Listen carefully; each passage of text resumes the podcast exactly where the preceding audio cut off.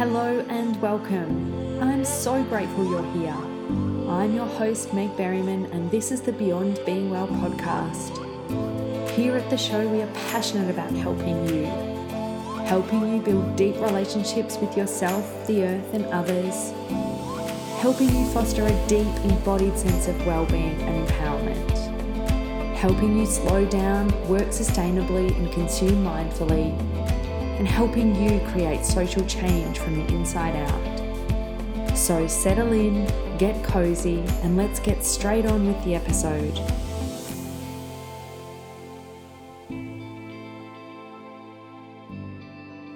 Hello and welcome back. This is Meg, and I'm just checking in to see how you're doing. I'm just wondering what's coming up for you and how you're feeling. If you're anything like me, you're probably feeling all the things. And what I've been doing within myself is just making pockets of time most days to allow in a safe place some of the feelings that are coming up, to acknowledge them without even needing to process them or get through them, just acknowledging them and recognizing that they're here and that that's okay and that that's hard so I really just want you to know that I'm holding space for you, whatever's going on in your experience. And I'm also witnessing the fact that you're still listening, that you're still standing. I see your resilience and your strength, even with all whatever's going on in your experience. So I'm here for you, and feel free to reach out if you want to connect or you feel like you need to be plugged into the community of the school right now because I'm here. Before I get into the chat with Becca, um, I just wanted to share that in this conversation we talk a lot around um, just an alternative view of wellness and really shifting the paradigm of wellness. And I feel like if anything's going to come out of whatever's happening right now, it's that our the paradigm has to change, right? Because suddenly we're not going to yoga studios and we're not going to gyms and we're still consuming wellness but with a bit of a difference. And so my invitation is as you reflect on this conversation and wherever you are today to just have full permission to do wellness your way and to really not judge or shame whatever your responses are right now and whatever you're choosing to do with your time, to deeply trust that it's enough, to deeply trust that you're doing the best you can, and to trust that there's no there to get to. I think so many of us feel the pull to, during this time when we're at home, to get fit or do a million wellness classes online. And, and what Becca and I are saying in this conversation is really coming back to the simple things sleeping well, eating nutrient dense foods, connecting with nature and the earth, connecting with other people, and just recognizing your own cycles and limits. And that it's really can be as simple as that. And it can be done in 10 minutes five minutes. There is no, it doesn't have to look like anything. So I've been working really hard to bring through the details for the grounded program that I'm running. And initially I was thinking, oh, it's a program around just staying really connected during these times and just like managing stress, right? And then I was like, yeah, but the whole fucking paradigm's changing here in terms of wellness. And I've always been advocating for that change, and here we are. And so this program needs to be something different to anything we've seen before. And so, what I'm planning to do in that four months together is really change the whole perspective on wellness in this conversation, Becca and I talk about minimal wellness, which is her term. I talk about regenerative wellness, which is really about using this as an opportunity to do wellness in the mirror of the image of the world that we want to see, right? In the reflection of the world we want to see. And that extends to how we're caring for ourselves, how we're talking to ourselves, what we're choosing to do with our time and energy. And if we can use this time to, in air quotes, do wellness in a reflection of the world that we want to see after this, then I feel like there's an enormous opportunity to expand and change the wellness paradigm from me to we. And that's what I'm so excited about. So, the grounded program is really the scaffolding within the school, it's the program on which everything else is built. And it's really an opportunity to practice devotional self care as social leadership. And it's really for those people who want to lead but want to do so from a place of overflow and wholeness. Those, those women that want to lead within their communities and families and businesses who are feeling the activation and whose basic safety is taken care of, although we'll focus on that in the program as well. And really changing the paradigm of martyrdom and needing to run headfirst into the fire to one of I give from a place of overflow, and my devotional practice to self is service, and it allows me to expand into service. And bringing in a whole lot of um, guest mentors to talk about what grounded means to them in order to create within you a regenerative wellness plan that is for life. Like it's not just for these times. Like we can only give from a place of feeling deeply worthy of receiving whatever it is, whatever type of nourishment we're talking about. So, when we build worth and we build value, even in times of crisis, when we believe we're really worthy of being nourished, our capacity to create impact and change from the inside out and to sustainably lead for the long game is here. So, I'm using these four months to gather us within the school really close, to sit in circle, to learn some of these tools, to really deeply reflect on what wellness means in a broader context of the we, not just the me.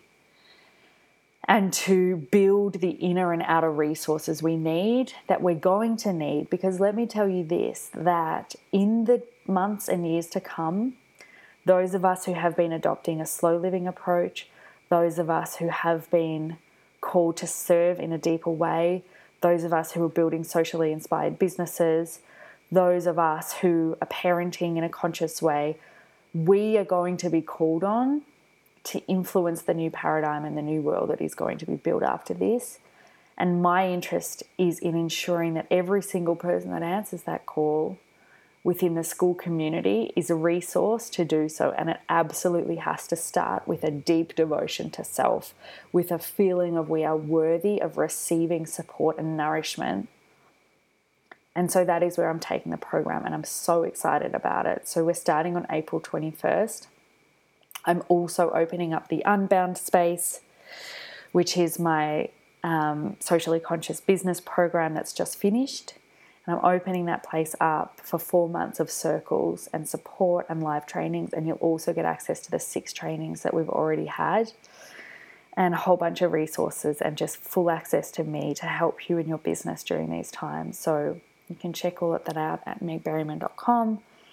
And now for my chat with Becca. So, Becca is um, just an amazing woman. I'm so glad we connected this year online, and I was even more grateful to have this conversation with her. Um, so, she's a dietitian in the US, and her approach to wellness is really refreshing in that her and I both really um, aim to challenge the kind of industrial wellness complex. So, in this conversation, we talk really honestly about where we're at and um, how we're nourishing ourselves. And Beck shares her tips on staying nourished. And um, it's just a beautiful conversation. It's not heavy, it's um, just a reminder to come back to what you already know and to embody that wisdom in a deeper way. So, I hope you enjoy. Becca, welcome to the podcast. Thanks for having me, Meg. I'm so glad we've we've been trying to have this conversation for a long time, and now I feel like it was divine timing that it didn't happen till now, um, because I feel like there is much for us to talk about uh, during these times. Yeah, I agree. Mm-hmm. so, I wanted to start with a question I ask everyone, which is what is a change that you want to see in the world, and how are you currently expressing that or exploring that? Mm. Yeah, so I, for my whole like adult life, I've just felt this need to be both a caretaker and to help people and by extension society like be healthier in all of the ways that we exist in the world. So you know physically emotionally uh, environmentally and spiritually. So like all of the different aspects of health um, I, I particularly have um, expertise in nutrition um, and lifestyle. So I, I tend to focus a little bit more on that than the um, environmental side or spiritual side of things. But it's all connected right? And so i try to help people understand that their individual health is is really the foundation by which we can then go out into the broader community and our society and be better more whole parts of the of the society and our community. And so right now gosh with everything going on with the uh, coronavirus and um, everyone's lives being so disrupted. I'm really trying to to center myself and my family and ground ourselves and be a source of like calm inspiration for other people and help them be able to nourish themselves and take care of themselves um, so that they're not feeling as as ungrounded and um, you know chaotic as they might otherwise feel so that's kind of where things are right now but yeah it's a big time really really is and thank you for sharing i love this idea of um, working with the individual um, around this concept of wholeness knowing that that contributes to the greater whole. I love that word whole. It just felt really resonant this morning talking yeah. to you about that. I wonder like how your journey evolved and how you came to be doing this work? Was it always something that you desired to do or is it your own health journey? Like i would love to hear what got you here. Mm, yeah so i i grew up in a really um, kind of wholesome family in a wholesome place. Um, I grew up in the American Midwest and we lived on a hobby farm and my parents grew vegetables and we had tons of land to run around and be free and connected with nature and um, so i grew up you know really healthy and um, you know have a, a, strong bond with my parents um, strong, bond with my siblings. I have three younger siblings, and you know, my mother uh, stayed at home with us when we were little, um, and you know, cooked us amazing meals, and we had a garden, and you know, so I just really, from a young age, um, valued feeling good and being connected with nature and feeling healthy. And um, as i you know got into my teenage years and you know, was an athlete in high school and went into college, uh, floated around aimlessly for a few years in college, and then really came back to the idea of of food as nourishment and helping people uh, feel and be whole. And so I discovered the the career of a dietitian and dove into that.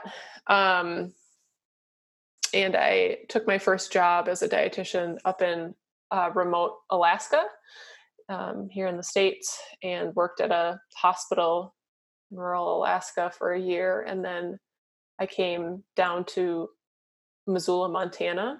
Um, it's a northern mountain state in the US. And um, I worked at a university here in Montana for a decade. And I worked on the in, in food service. So I, I helped improve the the healthfulness of the meals that we served on campus and i worked to procure a lot of uh, local foods and new local foods and we started a bunch of gardens on campus and did a lot of like health and wellness initiatives on campus to improve the the well-being of our students um, and i did a lot of one-on-one counseling with students uh, while i was there. And then about five years ago actually four years ago sorry uh, i left and started a, a web-based private practice. Um, so it's been kind of a, a lifelong interest of mine just being healthy and helping other people be healthy and realizing the value of um, of having a really grounded nourished center um, as a as a human being. Like i just think that that's like the foundation that we all need in order to do the work we're called to do in the world. And if we're not nourished and grounded it's virtually impossible for us to be um, like effective as a as a full being right? Like we might we might be able to to to do really well in a certain narrow aspect of our life but like um we really aren't going to feel whole and full. And when we're not feeling whole and full then we tend to to do damage in one way or another or in many ways uh, either to ourselves or the people around us or our society at large. And i think that we see a lot of that going on today. You know people aren't healthy they're not whole and as a consequence we do a lot of damage to each other and to the planet. Um, yeah. I love that. I, I really love this concept of like we're not satiated like we're not satisfied we're not we're not full and yeah. so we're looking for all the things to fill us up and particularly in these times like we were just having a conversation before um, we were press, pressed record about how you know i'm really feeling pulled to comfort eat right now like i really yeah. want to fill myself up to ground myself like i'm trying to ground myself through mm-hmm. food except like not in uh, not with healthy fats and not with the things that are grounding right i'm doing it through whatever we've been taught to reach for and i yeah. think it's like this um, beautiful opportunity whilst also recognizing that there are so many people whose immediate stability and safety and security is threatened and therefore their focus must be on that survival state right and food Absolutely. is part of that also for those of us who are not in that survival state um, that there's this really beautiful opportunity, I think, to come back to the practices and the rituals and the nourishment um, on an individual and family level.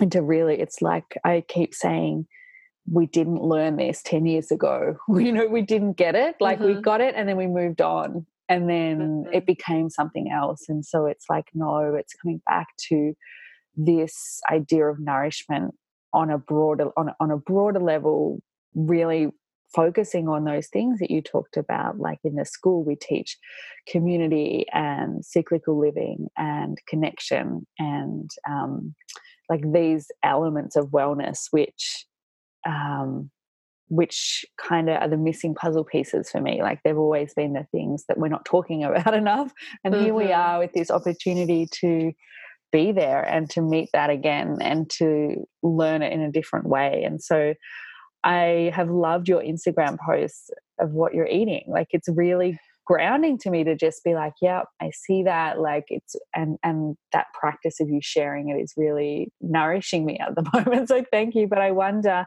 oh. like what you're seeing in terms of this particular time, the challenges around our food and nourishment, and then how we can work with that like what are some yeah. just basic things that we can start to look at if we are in a state of not i guess in that survival mode too much yeah yeah so i think one of the things you mentioned was like feeling the the desire to like soothe with baked you know sweets and baked things and um that's one thing that gets called up a lot for people when there's a an anxiety you know an anxious feeling either with them or with someone they're close to or just in the collective right? Like there's so much anxiety right now that even if you know you're in a place where like you were saying like your life is not actually all that different at the moment anyways um, than it is normally and yet there's so much you know anxious energy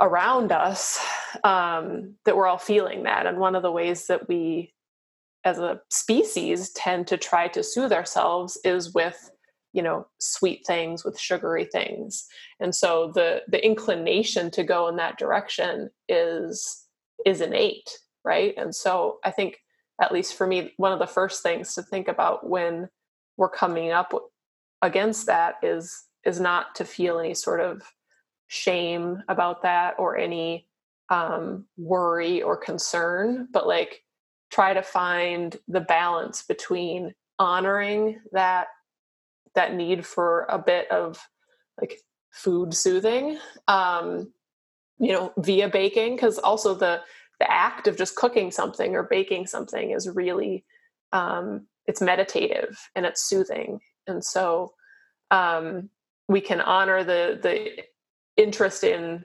baking um, by doing a little bit of baking but also by redirecting it a bit and doing some cooking and doing some sort of meditative preparation of food right? And so trying to to get some of that soothing energy um, infused into other food preparation besides just baking that's sort of what i'm trying to do a bit now is is see preparing food and cooking food um, as a as a as a form of meditation and a way of introducing some quiet and calm. You know, I'll turn on some really nice music. Ella, my daughter, and I, um, she's six, are here in Montana. The two of us, my husband is unfortunately stuck in LA at the moment. Um, and so it's just the two of us, and we're, we're listening to music, we're eating, you know, nourishing food. We did bake yesterday. We baked yesterday. She was uh, really interested in doing some baking. So we made some cookies and gave them most we gave most of them away right like it was just the act of of making the thing that was the most interesting and the most um satisfying for us like not not to say we didn't have any we don't we still have some here but um it was more just like we wanted this thing to do that was quiet and meditative and, and soothing. Um, so we gave some away to the neighbors and some away to a you know fr- couple friends across the street um, with social distancing in place. But yeah, it uh, it is just a really nice time to try to both honor our needs and also not overly indulge them because one of the challenges that we might run into is that if we go too much in the direction of soothing ourselves, particularly with like sugar, um, that will actually start feeding the anxious feelings. Because sugar is one of those things that just like a little bit is soothing, but a lot is actually stimulating. And so it ends up going in the opposite direction. Um, same with stuff like caffeine and alcohol, like all those things that we think are soothing um, in small amounts end up being really damaging in large amounts. So that's a balance that I'm uh, personally trying to walk. I haven't been doing caffeine for a long time, so that one's pretty easy for me. Uh, the alcohol is also at this point easy, although it wouldn't have been so easy for me to to be in this place. I don't know, six months ago or something like that. You know, it would have been much more inclined to have a glass of wine or something to calm down and to soothe the stress. But um, gone through a decent amount of of tapering all of that sort of external soothing off you know and doing more of the meditation the yoga the cooking is meditation instead.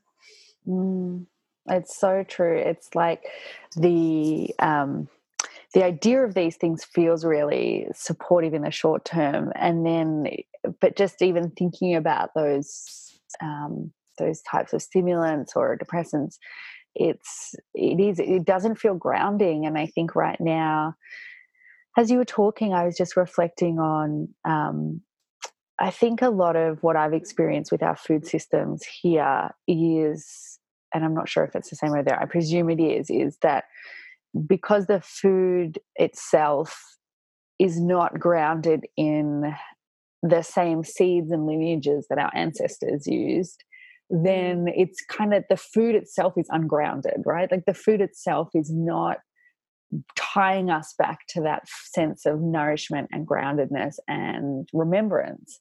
And mm. so I think that's where a lot of people are going to come through this feeling really cool to grow their own food, which is wonderful. I can't get my autumn seedlings anywhere because people are panic buying seedlings, which is wonderful that I live in a place where that's where what our soothing response is.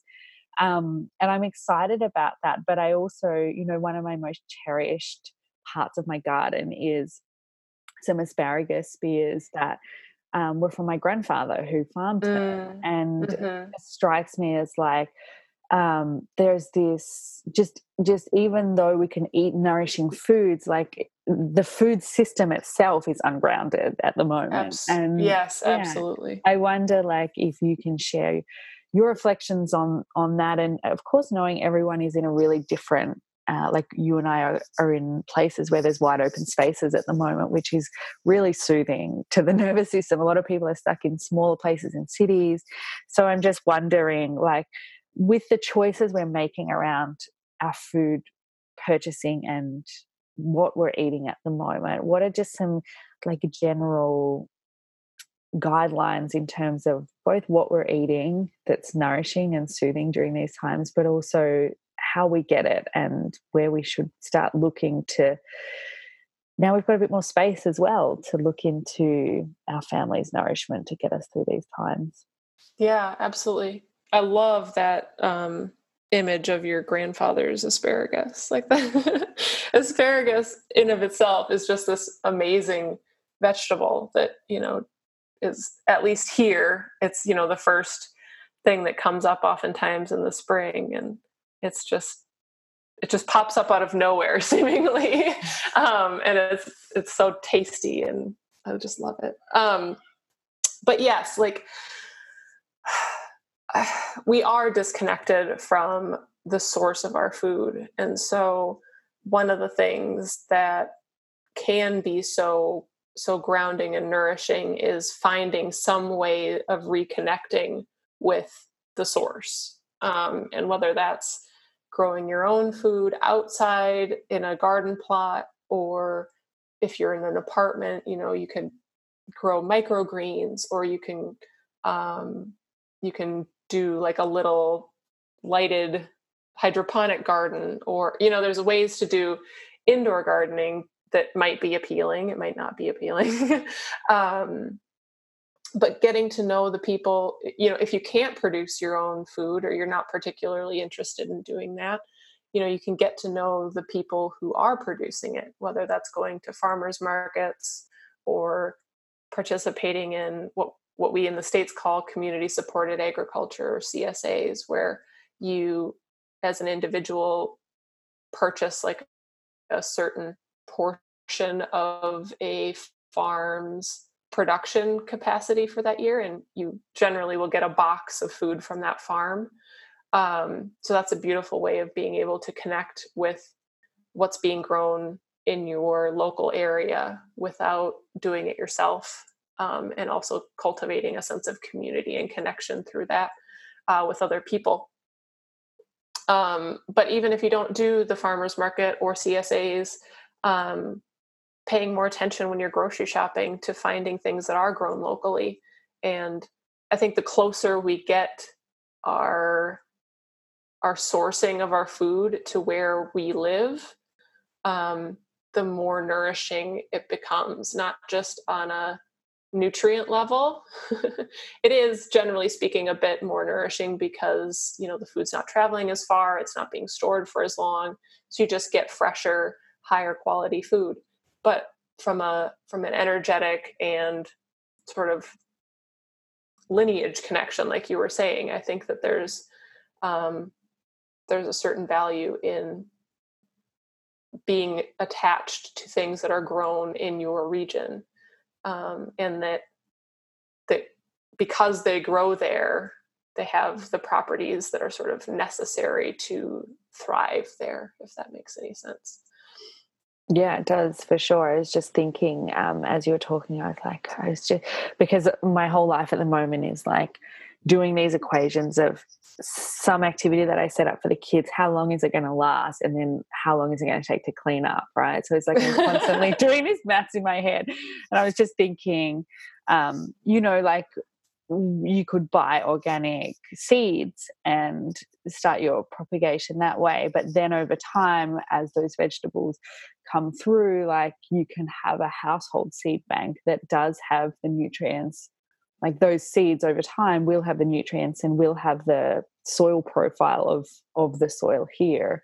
Mm-hmm. And um, it just feels like this idea of place place is really important at the moment. And like I've heard these beautiful descriptions of, you know, when you move house and you move to a new place, and then in four days, your whole biochemistry reflects that place because you're drinking the water, you know, and then that is kind of who you are, is the place that you're in.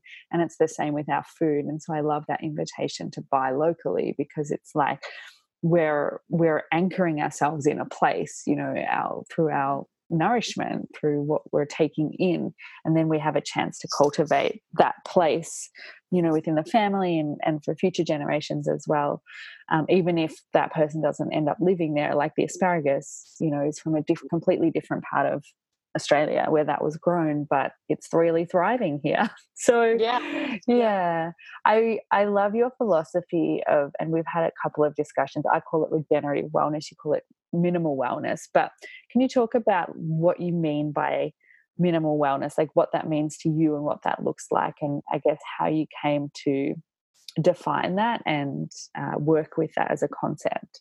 Yeah, yeah. So for me, minimal wellness is the idea that um, that we don't need a lot of extraneous inputs to create wellness, right? We need nourishing food, we need movement, we need connection with you know the people closest in our lives, with our communities. Um, we need a certain amount of spiritual spirituality, you know, that, and that can look vastly different for for different people. But that we don't need we don't need consumption um, to be included in the idea of wellness. And I think that one of the big, at least one of my personal pet peeves is the industrial wellness complex, so to speak, that just peddles um, consumption, right? They peddle face creams and eye masks and the perfect workout outfits and, you know, butt lifting exercises and like all of these things that um, I really I, I, don't think that that's it's a, a not necessary and I think it all gets in the way of people understanding how to cultivate and feel healthy and whole right? And so my idea of minimal wellness is to help people understand that we really don't need a lot of uh, expertise or money or you know um, time on our hands to to be well and to feel whole. We just need to focus on a, cer- a certain small group of things um, group of activities and actions and be really good about repeating those over the days and weeks and years and months and I said that backwards, but you get the point. yeah, totally. It's really even like at the moment I'm finding 10 minute pockets you know I, yeah. I, I also think the industrial wellness complex what it does is it is it feeds on pain points and therefore creates more of them so it's yes. like this oh, never ending cycle of like there's something wrong with me and i need to fix it and i remember when I was really unwell and I was kind of on my own healing journey and just being in a state of anxiety about all the wellness things I had to, in air quotes, do, you know, mm-hmm. and it's like, I think it's that idea of the all or nothingness of yes. the industrial wellness complex, which I think I can literally achieve the same physical state from 10 minutes of yoga nidra than I could having a two hour nap. You know, like it's not about time and it's not about necessarily money and it's not about um, basically all the things we've been taught about wellness. As you said, there's these like parts of wellness which can create such a profound impact on an internal level um, and that's connection and that's um, community and that's like you know for me cycles and cyclical mm, mm, like cyclical um, living around my menstrual mm-hmm. cycle like that's been really profound and those things don't cost any money and they can right. really short amount of times throughout the day and i think the but i think the basis of that is a conversation and a responsibility or a relationship with our bodies to be mm-hmm. able to listen and understand what it is that they desire and i think for someone that that connection doesn't feel so strong right now for whatever reason trauma or whatever like how do you suggest starting that conversation so that we may know when we're hungry we, we may know when we need to move like how do we start to cultivate that relationship do you think yeah so i generally start with most of the people that i work with talking about values first and trying to help people understand what matters in their life right to them what's important to them uh, what does health and well-being look like to them right? And and going at it from that more tangible realm right? So people can put words to you know what you, what sort of diet helps them feel good right and what sorts of movement practices help them feel good. And from there, moving toward a, a slow and gradual understand deepening and understanding of of what good actually feels like in your body and the different ways that different behaviors impact how you're feeling right? And it's like a slow process of of learning and understanding and like unwrapping your your internal world and how your body responds to all of the different parts of the external world keeping in mind that like it's really one and the same right? Like it's a system. Where our bodies respond to the things that we surround ourselves with and so um, just kind of learning to pay attention to both the external and the internal, but realizing that it's generally kind of one and the same, right? So, like, um, what we surround ourselves with is oftentimes how we end up feeling on the inside. And if we end up feeling like shit on the inside, um, we tend to tune out of that, right? We tend to avoid it. We tend to not want to engage with it and we, go, we, we become really disassociated with our internal feelings. And so by the time I generally work with people, that's where they're at, right? They're generally pretty darn disassociated with their hunger and satiety cues, with um, with either over exercising or under exercising, you know, and how our bodies respond to both of those states. Um, I don't generally get a whole lot of people that are in the middle ground you know with response with respect to to exercise and movement um and so I, I guess i don't really have like a a really great general suggestion for people other than um, just to start tuning in to your body at various times throughout the day if it's you know hunger and satiety cues that you're particularly interested in um, paying attention before your meals and after your meals is a good place to start you know like seeing what your body feels like before you eat a meal. Um, if you're the one that's preparing a meal see how your body's feeling while you're preparing that meal. And then you know during the meal obviously it's it's helpful to to be listening to the different cues that you're experiencing both at the start the middle the end and noticing how like your food tastes different at the start of a meal versus how it tastes at the end of a meal or um, how your interest in that food will change over the course of a meal. Um, and then after you're finished paying attention to like how your satiety feels and then how it starts dissipating with time right? And what you'll end up noticing is is it like you were saying earlier with cycles like it becomes this really interesting and beautiful cycle where you'll when you nourish yourself with you know wholesome foods generally speaking you fall into this really nice pattern of you know three-ish meals a day and there's no there's no right or wrong way of of doing you know your meal patterning necessarily but just for simplicity's sake you know you fall into a pattern of three meals a day um, and this really nice sort of sine wave of like feeling hungry but like not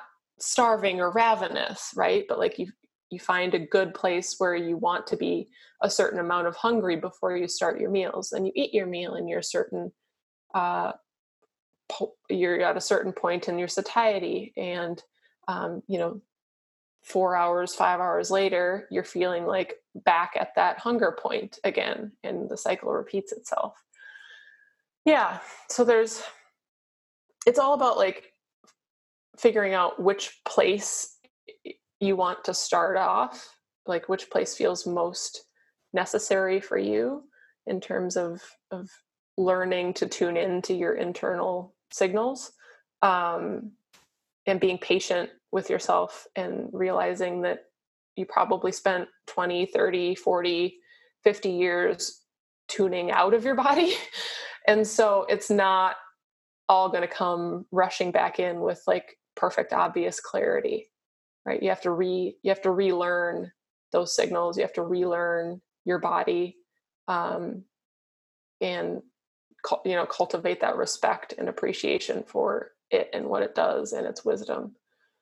And that's a process right? It doesn't happen overnight.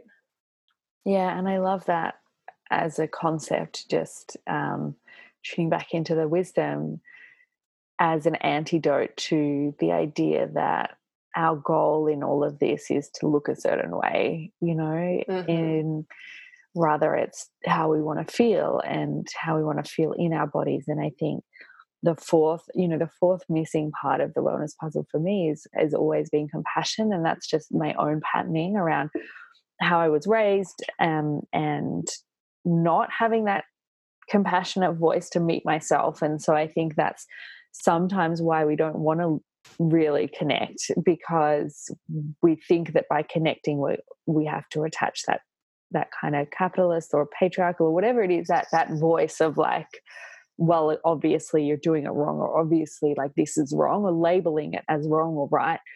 And if we're hungry it's like there's judgment there. And so i just think it's that that the wisdom is there it's never been not there it's just that there's been some stuff like overlaid over the top of it and and i think it's that process as you say of like gradually allowing that wisdom to be remembered and that's not about yeah. how you look because like i've found that when i'm the most nourished i mean my body like it looks it's looked really different at different stages of my life you know depending mm-hmm. on whether whether I've had babies or not babies or whatever. Yeah. I remember when my body like in air quotes looked the most the best in in what I thought according to the gaze that we've been taught to embody was when I was getting up for the gym at like 5:15 every morning um, with all the adrenaline and just like flogging myself. And then I'd be back at the gym at lunchtime in between work and I'd be partying really hard on the weekends. Like I was not healthy, you know. I was mm-hmm. not like mm-hmm. internally nourished or grounded. Yeah. So I love this as an opportunity, I think, in this time also to find more compassion for ourselves. Like that's the only way that I've found to be able to really connect with wisdom is to meet whatever is here with that level of compassion and, and not judgment or shame. Yeah, that's absolutely beautiful. yeah. Yeah, the, the compassion, the lack of judgment, the letting go of shame, right? Like that's yeah, that's huge. The shame, I imagine, must be a huge thing for you know for a lot of clients that you work with as well. Like I think we carry so much shame about our food habits, about how we eat, and um, I wonder like how how you work with that like what's your approach to starting to like not carry that shame? Yeah yeah. It, i think it comes back to helping people understand that there's no like to let go of the external validation right whatever that was whether it's like you were saying the gaze that we've been taught to to desire or the external validation of a parent or um, you know a spouse or a significant other or you know a really unhealthy um, relationship right? Where it's you know some sort of you know abusive relationship around around food or around exercise and um, to to let go of those voices you know that are in your head or god forbid if they're still around right? Um, to maybe remove yourself from those environments where you're getting that signaling and learning to pay attention instead to what helps you feel good right? And it's not it's not necessarily something that i can do with that person alone right? Like if there's deep levels of trauma there you know they generally do need to be working with like a, a psychologist or something along those lines um, that's you know, wise with trauma.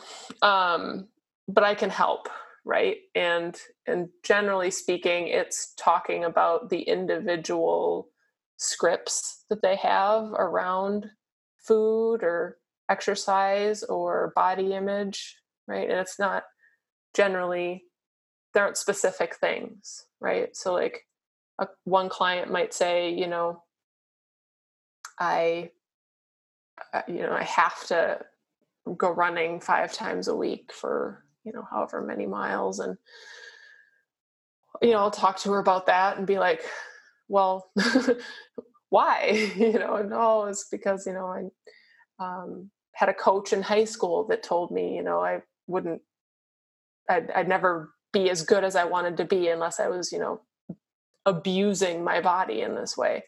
Um, or you know there's all, an endless number of, of scripts and reasons um, but helping to individually unpack those and then unwrap them and debunk them um, and help people understand that you know for example the running thing you know it's maybe giving this person shin splints or um, it's making it impossible for them to eat enough food so that they're not feeling like they need to binge eat right? And so helping them to to unravel the the behaviors that they've developed um, and the the scripts around those behaviors and and learn that you know you can go on a run a couple times a week and still be in great shape still be you know getting adequate exercise um, but not be tearing yourself down in the process you know so mm. I love the, the the idea of the language in the scripts. It's so it is they are so entrenched sometimes and and these patterns are survival patterns you know they're mm-hmm. they're not there for a reason like somehow we've attached our survival to them and so it's it's like i think just bringing some compassion to like i should be better or i should be able to do this better and and just really understanding that that a lot of those scripts were around like developed really young and around our survival and and that it's really normal and okay that they're there and it's really okay and normal to desire for them not to be there and to, to right. re- rewrite some new ones as well yeah um, yeah. yeah i um I'm conscious of time and the sun's just coming up here, which is beautiful.